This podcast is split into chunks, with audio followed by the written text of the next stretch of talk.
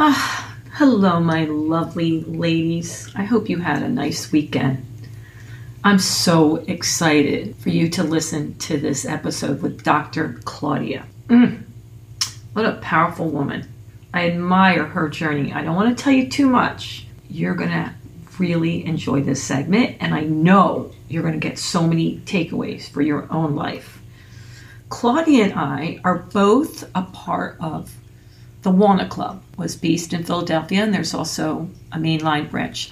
So I knew of her and I met her a couple times, but I didn't really know her story or what she did. I knew she was a professor at the University of Pennsylvania, but I didn't know about the other part that she started with helping so many women.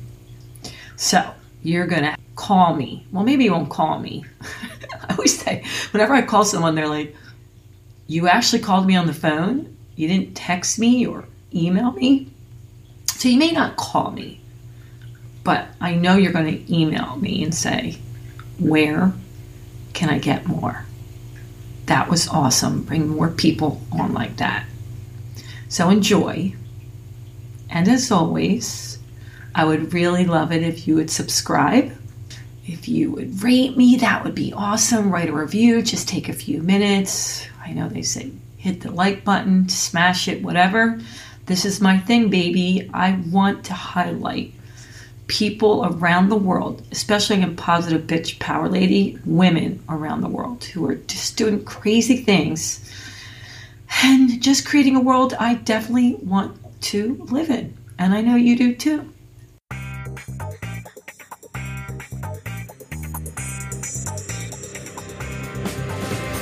Welcome to Positive Bitch Lady, or as we like to say, Positive Power Lady.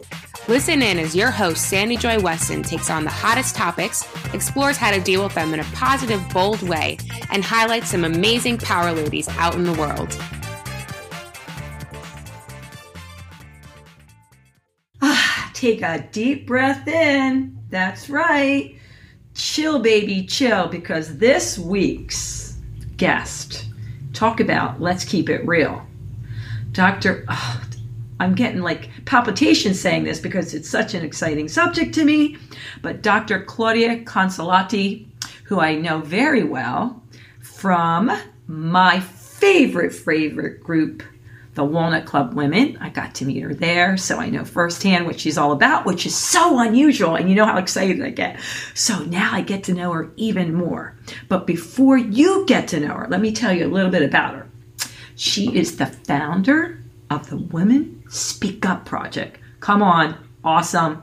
And a coach helping visionary, visionary, I got to talk to her about that, women entrepreneurs overcome their fear of being seen and heard so that they can grow their business and income. Well, hello.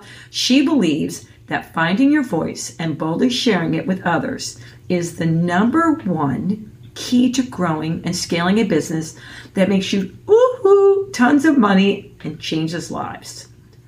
That's a good combination. A shy girl, which is hard to believe at heart, Dr. Claudia has done more than 3,000 hours of public speaking and is regularly invited to speak about women's voices at universities across the US and Canada. Welcome, Claudia. Thank you so much for being on. I really appreciate it.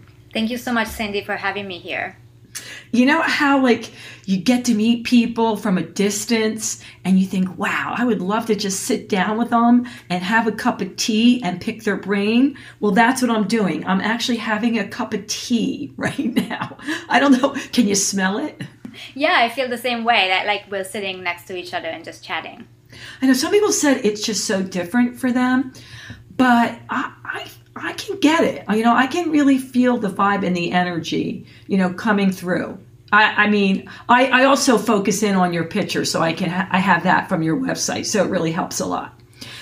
So anyhow, let's start in right away. I'm going to ask you to describe yourself in a word, just one word. If you were going to say, Sandy, in the last month, the last 30 days, not that you haven't had a mix of emotions, because we all have, but what has been the biggest emotion and what word would describe it? You know, it could be joy, it could be anger, you know, it could be whatever you want it to be. I would say in the last few months, definitely excitement, which sound, sounds like a weird thing to say since we're in lockdown and there's a pandemic, but I've grown a lot personally and my business has grown a lot. So I have a lot of excitement around that.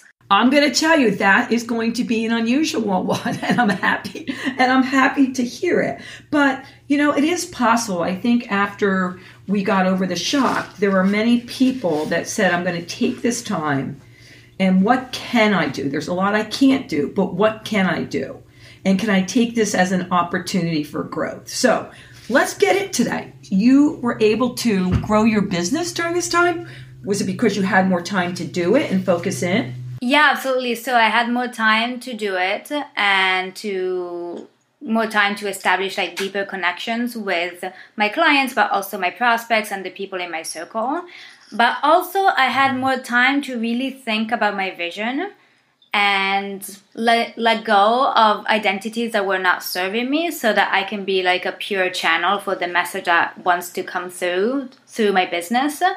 And that that has been an amazing journey and it has been very successful so that my message is even more powerful now than it was yeah. at the beginning of the year. So that has been my experience. I should say that I'm also an introvert and I am shy, so spending time alone and not socializing, even though I do really miss like the Walnut Club gatherings or salsa dancing too. Yeah. Um, but I understand that it might be easier for someone like me who's an introvert versus someone who's more yeah. social. Yeah. My son, he's he's 17 and he's an introvert.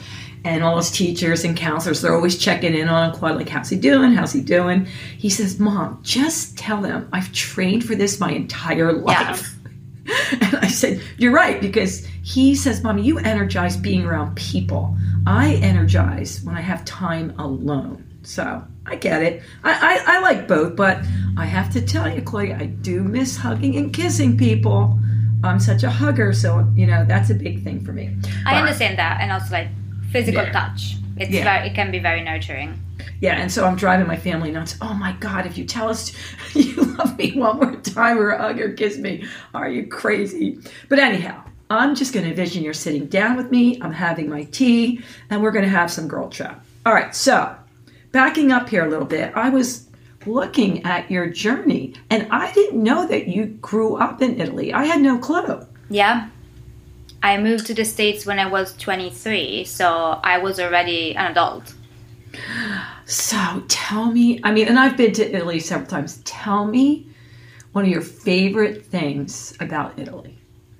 About Italy, um, I would say you know like i could say like the food and the art but also i'm gonna say the sense of humor that italians really? have. Yeah it's like i was kind of like comparing and maybe you know like i was comparing how italians handled the pandemic versus uh, american people and i was comparing the sense of humor around that. And of course it's a very serious situation but yeah. Um, there was some humor created on the internet around that and through memes.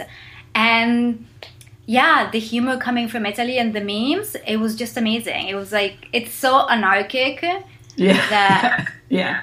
It's very funny. And there is this anarchic kind of mindset there that can be a problem, but also kind of amazing. Yeah, yeah. Do you visit often? Yes. I was actually gonna I was supposed to leave in less than a week, but my flight was cancelled. So I go all my family's there Oh. Yeah, I go twice a, a year for a good chunk of time. So where are I was reading a little bit, which I want that them to get to know you and your story about you growing up in Milan and then moving to a smaller town and the transition. So I didn't realize though that everyone was back there but you. Yeah, and they're all in the small town. I mean, my oh, sister, okay. my sister is not there. She's in another town, but in Bologna. But uh, yeah, my family is still in the small town in the Alps. So that's usually where I go back to when I go back when I visit. Yeah. All right. So talk about being nine, growing up Milan. I can see, like, as far as you saying being an introvert, I could see it being easier being like my son loves New York City and being in a city and then all of a sudden thrown into a small town. Was it a big transition because everybody knows you there and you're more visible? I think I became visible. That's a good way to put it because I was the new student. Mm-hmm.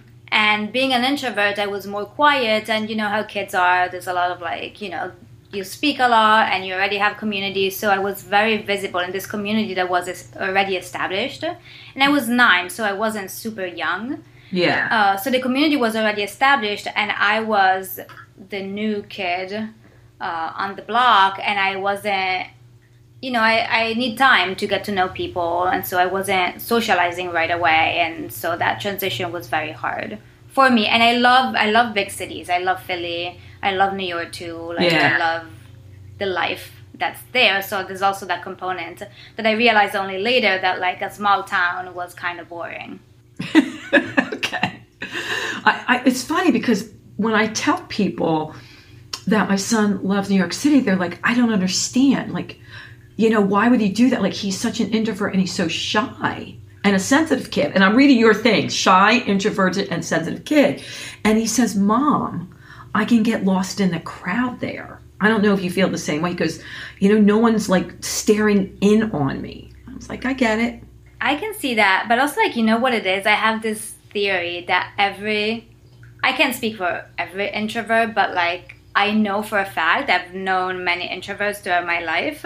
I think we have a secret exhibitionistic side. You know, I speak all the time. I'm on camera all the time. I do podcast podcast interviews all the time, and I love that.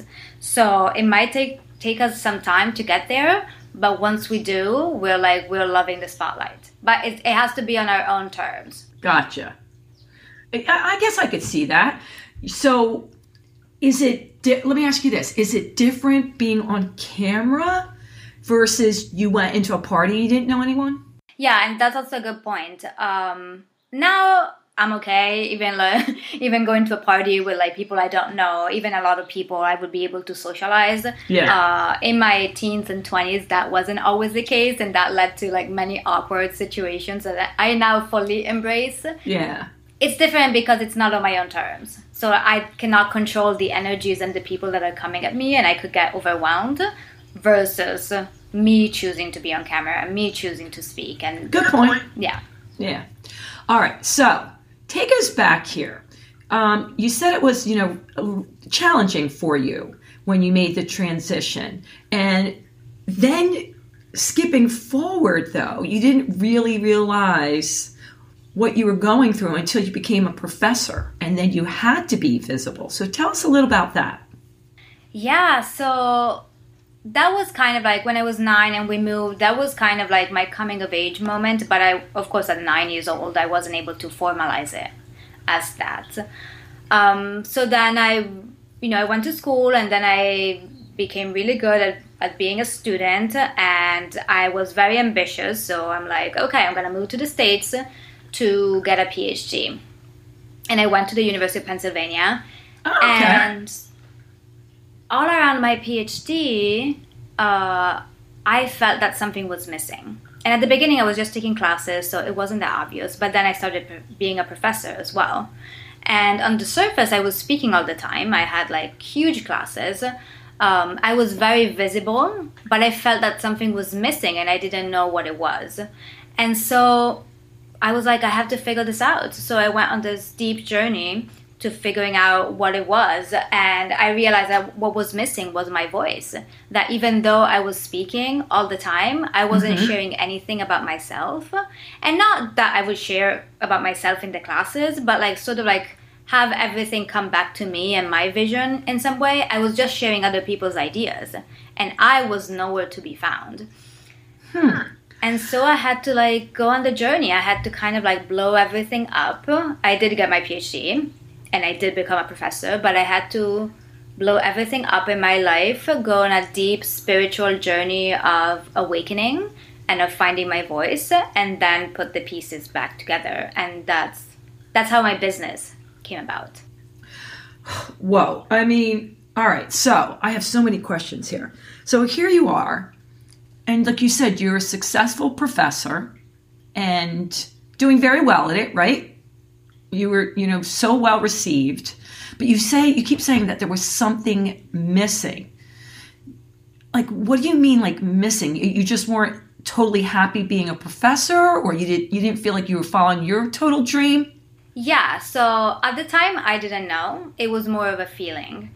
And I want to say I was a professor and also an Ivy League trained professor. And I'm not saying it to brag, even though I mention it as many times as I can, but also like to give a sense of like I was at the top. Yeah, yeah. And I felt everyone was like, "Oh, you're amazing," and I Yeah. felt that something was missing. And it was this sense of dissatisfaction. I was hmm. struggling with low grade depression, kind of like a sense of numbness. I wasn't fully alive. And I had hmm. moments, but I didn't feel, yeah, I didn't feel myself being fully alive. And yeah, I had social anxiety. And even though I looked very strong and empowered and independent from from the outside and somehow i had this inner feeling that i was meant for more and i thought i was crazy because again i was like an ivy league professor and uh, I had this feeling that the four walls of the classroom were limiting me instead of offering a springboard to move forward. Well, was there anyone that understood? Like, was there any family member or counselor that you went to speak to that said, I totally get this? Or did they all say, What is wrong with you? You got everything, you know, happening here for you. Yes, so no, I didn't fully understand what was going on. But this is very common. This happens to women when we feel that something is wrong. We immediately question ourselves. And then the people around us tell us that we're crazy. So everyone was like, oh, you have an Ivy League PhD, you have a full time job as a professor, you know, you should be grateful Yeah, yeah. right? So that that's what the people Yeah. around me were telling me until it got so bad that I was like, okay, I need to do something about this. Um, and that's when I really started my own journey. And it, I believe it's like an individual journey, but you can have allies along the way and guides. I didn't know what was going on at the time, but that's why I do the work I do now in guiding other women through that process of really finding their voice. If they have the sense that they're meant for more or there's something else, I guide them through the process Yeah. of finding their voice. So, were you still teaching or did you back away from everything? No, I, I was still teaching. Um, yeah, I've always had a full time job throughout. And I do like being a professor. It's not, um, I had to come back to it on my own terms. Yeah. So, do you are you still a teacher now? Yes, I teach full time. Ah. I teach uh, film, gender, and sexuality. Really? Yeah, Ooh, that sounds like a really good topic. it is a very good topic, and that's what I mean when I had to come back to it on my own terms, teach the classes that I wanted to teach. And it was a process because it's not just me deciding. yeah. Um, but I totally teach what I want to teach, which is very connected to what I do coach women through and teach in my business.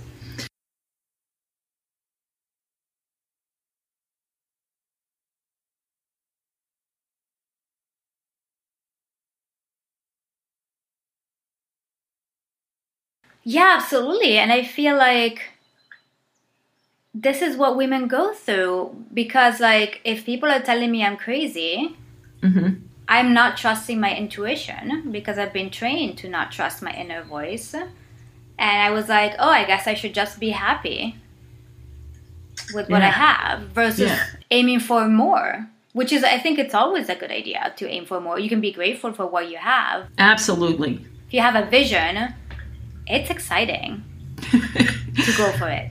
Yeah. All right. So you go on this journey, and you said you went on a spiritual journey. Did you have any mentors that you're like, ah, these people really helped me through at that time? Yes. Um, I took a women's empowerment course in New York in 2017 that really changed my life. And it wasn't one on one, it was a group course over the course of uh, three or four months. We had in person meetings in New York and Oh, then wow. in between. Yeah, that was that was the thing that kind of like helped me blow everything up and get out of my shell. It was kind of like a little bit edgy and it was so I needed something like that. I needed a shock to my system to get out of my cage. I felt I was living in a cage Yeah. And Yeah.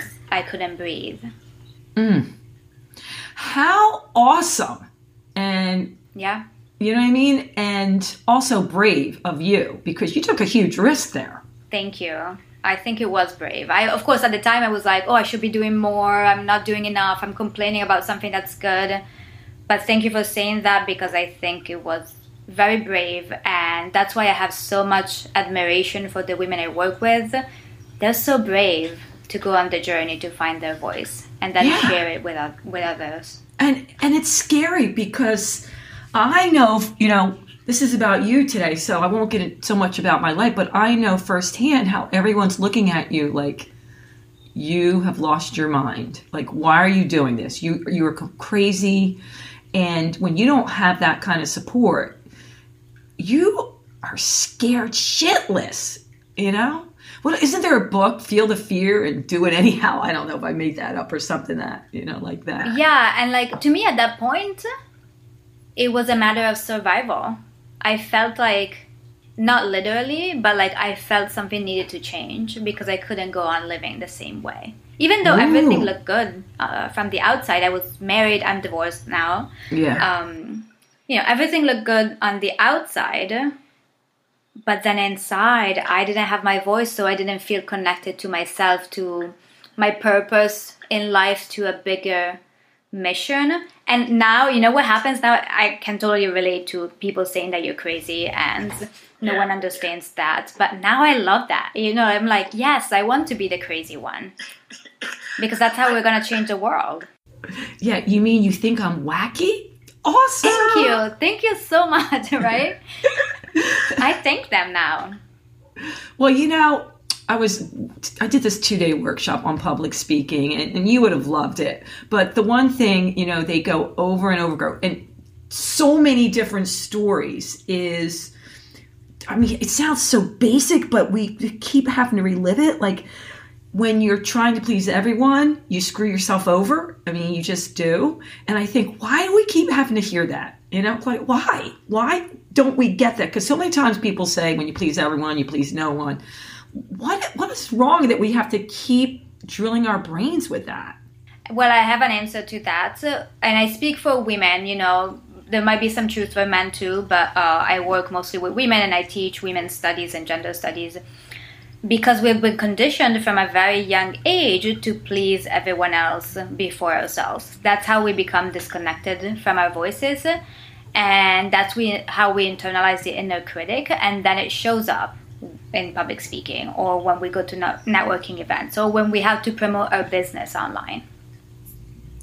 Yeah, and and it's hard. I think it's more difficult now because there is so much online. I mean, even before uh, quarantine, there's so much online that I don't know about you, but you can get caught up in how many likes you have. Do you know what I mean? How how visible are you? And watching other people online. It's another component that I didn't have to deal with when I was younger. You know that you know we didn't have that in business, and that that to me i call it my sticky wicket like well how many people watch how many people viewed and are you truly i mean not that you don't want millions because you do you want to reach as many people as possible especially if you're very passionate about your message but you want to put something out like where you were saying it's your authentic voice something you really want to put out there and hopefully you draw in the right people but that's hard don't you think Yeah, absolutely. There's a lot of competition and FOMO out there. I mean, I, I cannot say that I don't look at likes and followers and all of that, Yeah.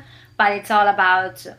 I mean, it depends what your goals are. If you dream of being an influencer, by all means, go for a number. yeah uh, for numbers. But if you're like a business owner, like I, I am, I'm much more interested in the quality of my connections versus the quantity. And that's also like a result of like finding my voice. I have amazing connections, you know, like with women like you, to the Walnut Club. I create so I've created such authentic and deep connections of people who like me for who I truly am. Versus before, where I didn't feel really connected to anyone. Yeah. And I like that. I think there are way more women, like you said, I was reading, you know, your mission and I do agree. There's way more women than you realize that feel the same way. You know, they did all the right things, they married the right person, they got the right job, they're doing all these committees, and on surface you'd be like, wait a minute, You're not happy? What the heck? You know? It just seems so crazy. So I got it. Yeah. Yeah, you know, it's so sneaky because it looks good on the outside, and you might already be successful. Like in my case, it looked like I had a voice. Yeah. I was a public figure. Yeah. And you and you did have a voice, but you you knew it was more. You knew there was more for you. Right. Yeah. All right. So, first question, you ready for this? Next 30 days, what word would you want to embody? How would you like to describe yourself in the next 30 days? What do you want? I want to say boundaried. Ooh. I haven't heard that one. All right, explain. Yes. So the concept of the boundaries kind of like started entering my mind about two years ago before I was such a people pleaser that I had no idea. Not only that I was bad at setting boundaries, but that boundaries were even a thing, that they even existed. so so since then I've been on a pretty hardcore mission to figure out my boundaries, both professionally and in personal relationships as well, because I'm an introvert. I need to take care of my energy. And I have a lot going on, so that has been a major focus for me so that I can allot the exact time to each activity that I have to do so that I don't burn out because otherwise I know I'm gonna get burnt out. And that's also something Yeah. that I had to deal with. Yeah. Well, you know what? I like that because my big thing was I was putting, once we could go back out a little more, I found myself again committing to too many things. Like when you're in quarantine, you're like, okay, this is good. I, I mean, the the upside of it is I can't go to all these places. I can't, you know what I mean? So you're limited. But then it started to creep up. Now there's more, you know, webinars and Zoom calls. And, you know, now we're starting to be able to go outside a little more. So someone recommended that I just put big stickums everywhere that just says no. Before you do anything, put no. But it's the same thing. For me, I understand what you mean by boundaries, but for me, it is more about I don't have to do everything. And if I say no, it's okay. They're disappointed. Isn't that? That like I get what you mean by pleaser. Yeah, because especially if they're my friends or my family and I like them, they're people I like. Forget those you know you don't have a connection with. I don't want to upset them or disappoint them. Right, it's so crazy that we think that we're gonna upset them. Um, and I totally believe it. And like, I feel the same way too, but I had to change my interaction with people to be like, I really care about you and our connection is super important to me, but I need to take care of myself too. So, what I like to say is that with boundaries, you're not saying no to them, you're saying yes to yourself. Ooh, I like that. I'm going to use that. Can I use that? You can quote me on that. I will quote you on that. No, because it's true. It, it if they're still upset after you communicated, then oh well, and you have to reevaluate the people you Yes, surround yourself with because sometimes it's miscommunication. Sometimes you just say no, and they're thinking, oh my god, is it me? And da, da, da, da, da. and other times they're just really upset because they may also the relationship like Claudia, if let's say you really did take a journey and you've changed and you've evolved and now you're setting more boundaries and you're saying no more right there might be people in your life go what the heck is going on here right because that that's a whole new you and they're not used to it so you do have to maybe you owe it to them to explain what's going on Yeah, absolutely. And then you can do so in a loving way. So, like, I always like to talk about the difference between boundaries and walls. Walls, like, you become unavailable. Boundaries actually establish a relationship with the other person, even if you're if you need time to yourself. So you include the other person in the conversation. And if you keep telling them and they don't understand, then as you say, you have to reevaluate the relationship. But boundaries can be very, very loving and they mean nothing about you as a person or the other person. And I've found in my experience that the right people who are in my circle, they love my boundaries. And it shows them how to, how they can be more boundaried too. oh yeah that's right because they're like wait a minute she gives me permission to do that Yeah, exactly. It's a permission slip for ourselves and then for, for the people around us. Mm. I love that. All right, let's jump into this one. three ways the fear of being seen and heard holds women entrepreneurs back. Tell me more, Claudia. Tell me more. Yeah, well, this is a huge topic, and it relates to the fact that I believe that finding your voice is the number one business asset. And we don't find our voice, or if we have our voice, we don't put ourselves out there because we're afraid of being seen and heard. We're afraid of judgment and rejection. So, one way is, for instance, we don't put ourselves out there. So, we don't do social media posts, or we don't go live on Facebook, or we don't do podcast interviews or public speaking or whatever it is, or prom- just simply promoting our business, which means we don't grow. You know what? I just thought of something. Sometimes when people say, oh, this and that about social media, and you know, there is good, bad, and ugly and all that, but it also might be they're scared of the rejection versus they just hate it. Yeah, it might it, because it is a triggering experience.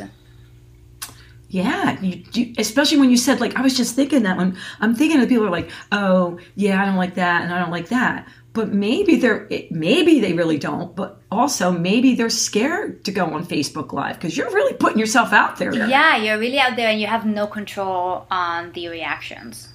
You know, and there are haters out there, so you're gonna get some backlash, especially if you're doing if you're saying things that really matter to you and that are a little bit controversial. Um, it's scary so yeah. it is scary, but there's a way out of that. You can work through that.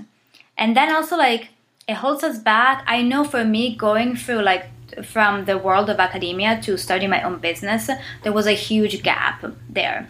And it wasn't just about the knowledge gap, which I had to learn. I knew nothing about business, but there was um an energetic gap. I wasn't the person that was able to start a business and be in business and be the face of the business. And I was held back by my fear of being seen and heard because I was used to this other system where on the surface I was public, but actually I wasn't sharing myself in any way. I was just fitting into a pre existing box. And I had to go from that to creating my own box. And I had to go get over a huge amount of things you know, I'm sitting here and you're bringing back so many memories of different things. And kudos to you for all that because you really did. You went into the thick of it and you put yourself out there. But I'm thinking of, you know, the different times where about like even self promotion. You know how some people, I'm reading this thing that says the struggle with self promotion. And some people are so good at it. And I have to tell you, when I started out in business, that was I could do everything else and be like, oh, look at them. They're self promoting. But really, I was, guess I would think I would, would have been scared of the rejection. Because when you self promote and there's not somebody else over there, you can hide if you have a team of people, you know, promoting you. Like when I was in business, I had people surrounding, promoting me. But then when I went out on my own, I would say, oh, that's not what I'm good at. But really, I think if I'm going to admit it, Claire, I think it was a big bok bok. I was being chicken, you know, of the rejection. Yeah, that makes sense to be scared. And actually, I think like self promotion and marketing your business is like the school of life.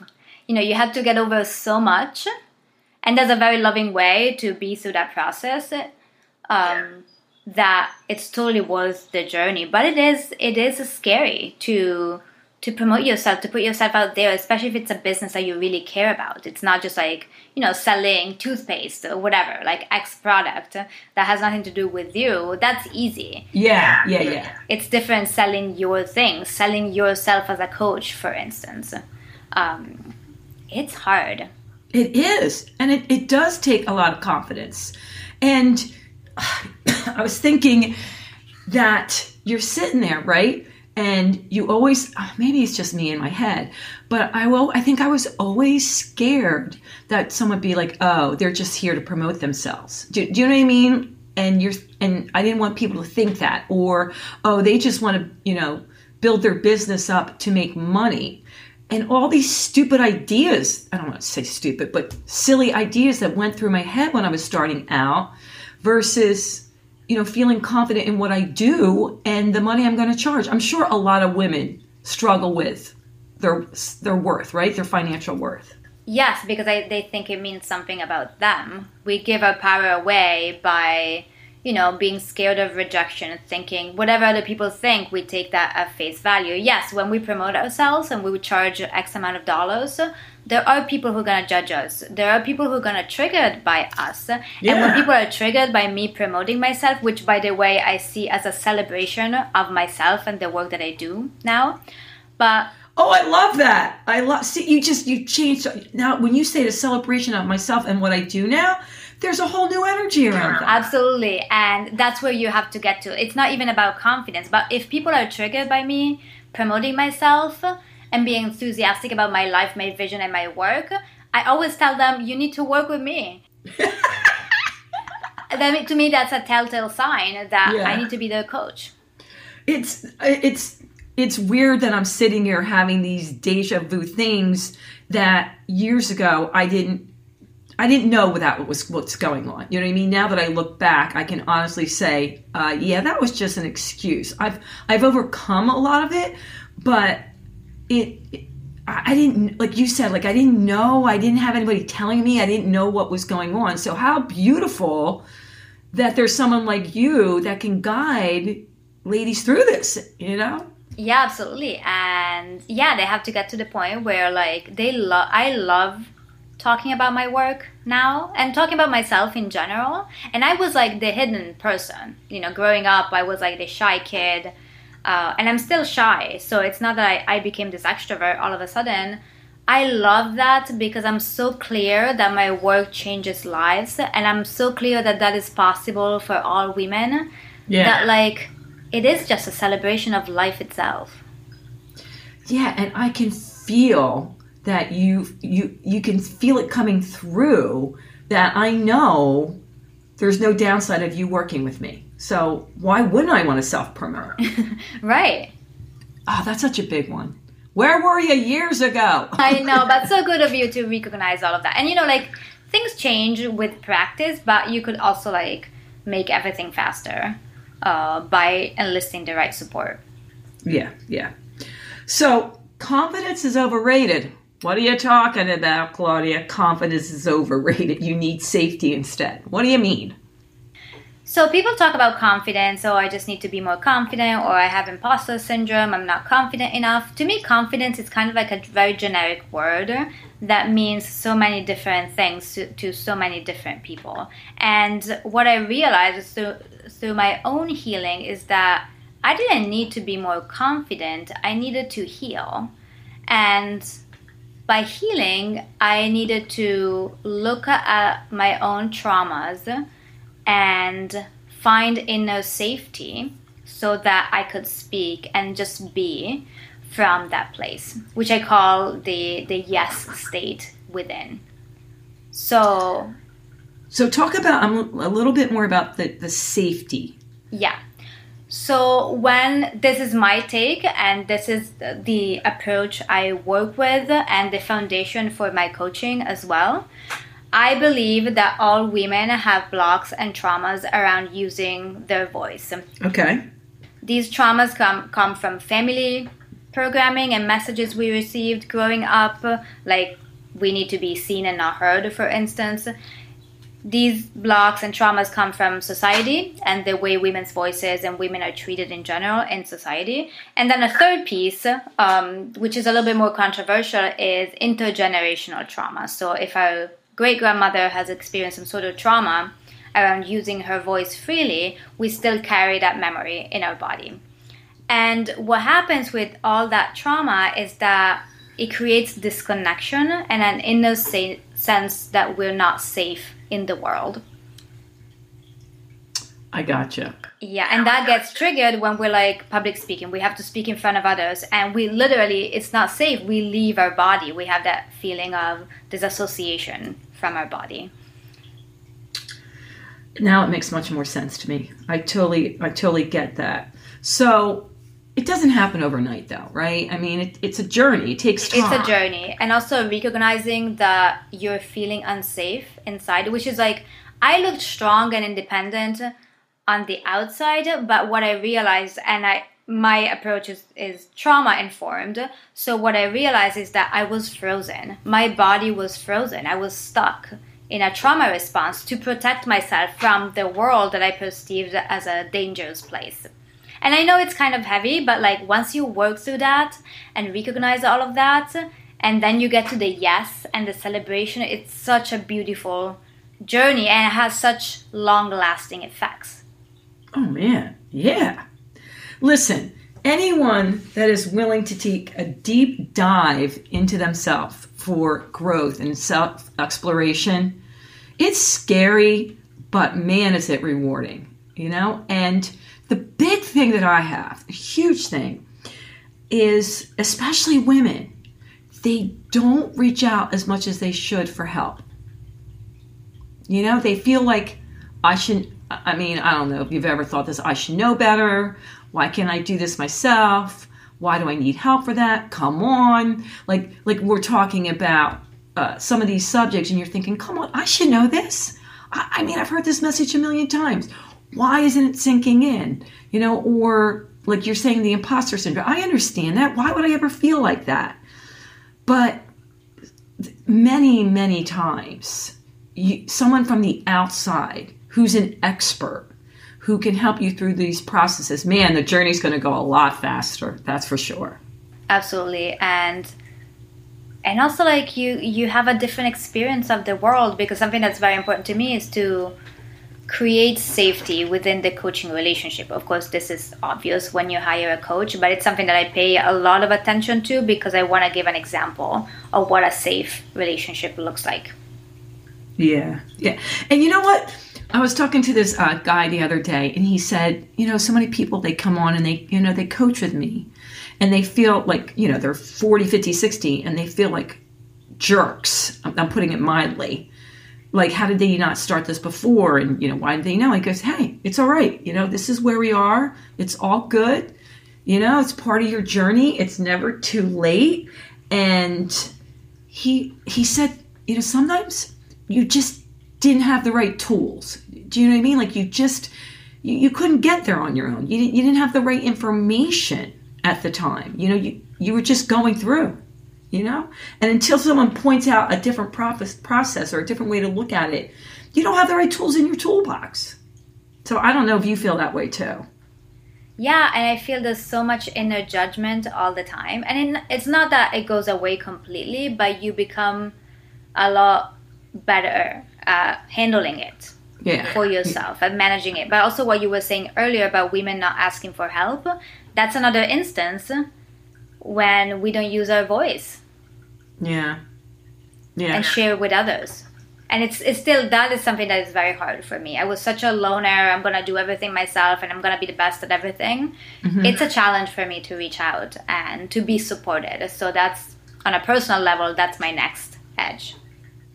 Yeah, that that's still an ongoing process for me to say, I need help with this because I want to be the giver. You know what I mean? I want to be giving, giving, giving, giving. Even I noticed recently it was my big thing that I was my thing was I wasn't going to just spread joy, but pure joy, and that with my close friends and family, if I wasn't in a pippy, skippy, you know, totally upbeat mood, that I was going to be okay with that. Well, guess what? That was not well received because they were so wait wait a minute wait a minute you always spin it come on spin it spin it spin it you always have the positive thing and we're talking claudia i wasn't even down i would just be quiet you know what I mean? Like you're like just saying I was quiet that night at dinner or I didn't say much. They that wasn't their piece of me. Do you know what I mean? Like, hey, wait a minute, that's which is hard. And I think a lot of women do experience that when they're trying to develop and change. They're like, wait a minute, that's not who you are in the group. You know, you are this person. But I have to tell you, Claudia, it got exhausting just always being totally joyful. You just can't be that way. No, so I th- so I want to say two things in relation to what you shared. So finding your voice is about giving yourself permission to be human, to be fully human. So not just like monotone, like in your joy all the time. No, you're gonna be in your joy and you're gonna be sad and you're gonna be angry and you're gonna be a mess and you're gonna be like numb and that's all okay. And you validate that experience for yourself. Yeah. It is hard though, don't you think? Especially if you're someone who is an uplifter and you do that for a living. they yeah, it is hard, and uh, also resistance which you mentioned from family members and your community that's something to be expected when you find your your voice or like or you, there's an evolution of your voice Yeah. Well, did you experience that? Say that again. Did you experience that? not as much as other people tell me that they experience it. It comes up all the time with clients. So with me actually i was surprised. I had a very receptive uh, community and family when i was actually able to speak my truth. But it comes up all the time with clients and other women in my network so it's actually something that i do address in my coaching and you can once you're strong inside once you have that safety inside you can deal with it and play with it and Yeah. i'm using air quotes uh, more Yeah. When you're ready. When you're ready. And I'm sure you help them with that.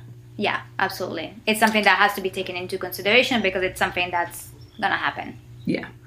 So, Claudia, who are your influencers right now? Huh. Right now, okay, so someone who's been my you know source of inspiration for for a long time, but I definitely identify with is Esther Perel. I don't know if you're familiar with her. No. So she's a relationship uh, therapist in New York, but she's also a thought leader. She talks about developing erotic intelligence, which is similar to what I talk about in terms of developing your voice and developing your sense of aliveness. You know, it doesn't have to be to deal with sex. It's just like coming to life again. Um, so yes, I definitely identify with her and with what she's done uh, and as a thought leader. That's where I want to be myself. How about a favorite book? Favorite book? Oh my god, I have so many. Anything you're doing right now? Yes. So what am I reading right now? Um, that I really like. Yes, I'm reading this book by Mastin Kipp. It's called Claim Your Power, and it's a trauma-informed approach to claiming your power back. And I have to say that Mastin Kipp was definitely one of my influences in terms of understanding trauma and understanding how to deal with it you know like going through the process of healing but also like turning that turning their wounds into wisdom and into celebration of yourself as just like a beautiful divine being and expression of life Oh, I like. You know, it's so funny. I i've read so much, and I think I know so many different leaders, and I have not heard of this book or of Esther. So I'm like crazy writing things down. Right. yeah absolutely and i i mean as a side note i love i'm such a reader you Yeah. know i was an introvert and i spent like the first two or three decades of my life just reading so um yeah i always love talking about books Okay. What is, I have a question here from a young lady.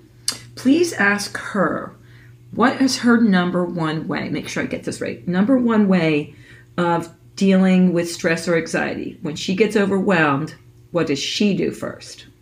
That's a good question. Very good question. Um, short term approach, I would say, understand that it's not all of you that's getting anxious and overwhelmed, but it's the little part of you that's getting anxious, overwhelmed, maybe scared, maybe there are things under that anxiety. So, what you can do is realize that there are two parts of you in that moment the adult you and the little child you.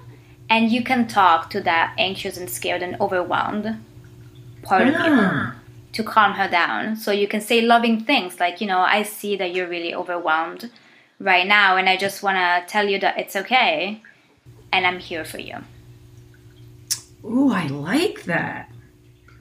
Now, is that something that you personally use? Does that work with you? Yeah, absolutely. I use it all the time. So this is a modality called inner child work. So understanding that there's a scared, sad, Yeah, angry part of you inside when you were a little, you know, a little part of you. Yeah. And that it's not and sometimes we over identify with her. So when we're in in reaction mode, anxiety, um, anger, but also like depression, she's speaking not Ah. you as a fully formed adult. So you can actually have practices within your day of talking to her. Yeah. I remember you, you This is so fun. I, I don't know why this is happening to me because it's not usual, but I'm like I'm having all these memories. I remember when I was in my 20s and I got this deep tissue massage, and he was like a spiritual guy too. And he said to me, Sandy, I don't know if you're ready for this, but something is telling me you need to tell your 10 year old that you are safe now. Yeah. Isn't, and it, it was creeping me out. Like he was just feeling the energy, and he said, "You need." And at the time, I mean, I I was thinking I was just getting a sports massage, you know. Yeah. and he come up with that, but it, it wasn't something he spent a lot of time talking about unless he thought, you know, it was safe and the client. He goes, "I think you're going to get this." But I didn't understand for many years what he was talking about. But he's like, you need to keep reassuring your 10 year old. Yeah. I mean, does that make sense to you? Absolutely. That's like so much of the work I, the foundational work I do, you know, because Ah. I believe that she's something happened to her. You know, we all have our own stories, and Yeah. I focus on what happened to her around the voice and speaking up and not being heard, or having emotional reactions, or being scared when you're little and no mm-hmm. one is there for you, and even in the most well-meaning circumstance. So you kind of like internalize this sense that no one is there for you, and it could manifest. For me, it manifested mostly as depression Yeah. but it could manifest as anxiety and overwhelm. Not to say uh-huh. that there are not real reasons to be anxious in the real world, so that's true, but also we can manage how we react to that. And so a lot of my own healing was around starting talking. I started talking to her and reassuring that she was safe. Oh, I love that. And thank you for sharing that with us. So, when you're talking about, you know, because trauma is a big word, it doesn't have to just be, because I know some of my listeners on a previous podcast said, is it talking about one instance or it can be, like you said, it doesn't have to be this one big thing? No, it doesn't have to be this big thing. That's what I thought too. But now experts talk about big T trauma, which is usually the big event, uh, which could be like a war, like a natural disaster, Yeah. or little T trauma, which is really like another word for emotional neglect Okay. which could happen also like in a very i grew up in a very privileged liberal well-meaning family. But there's no one there who really understands you or tries to enter your world and that happens over a number of years. So you kind of internalize that your voice doesn't matter and that your inner world doesn't matter and that your emotions don't matter.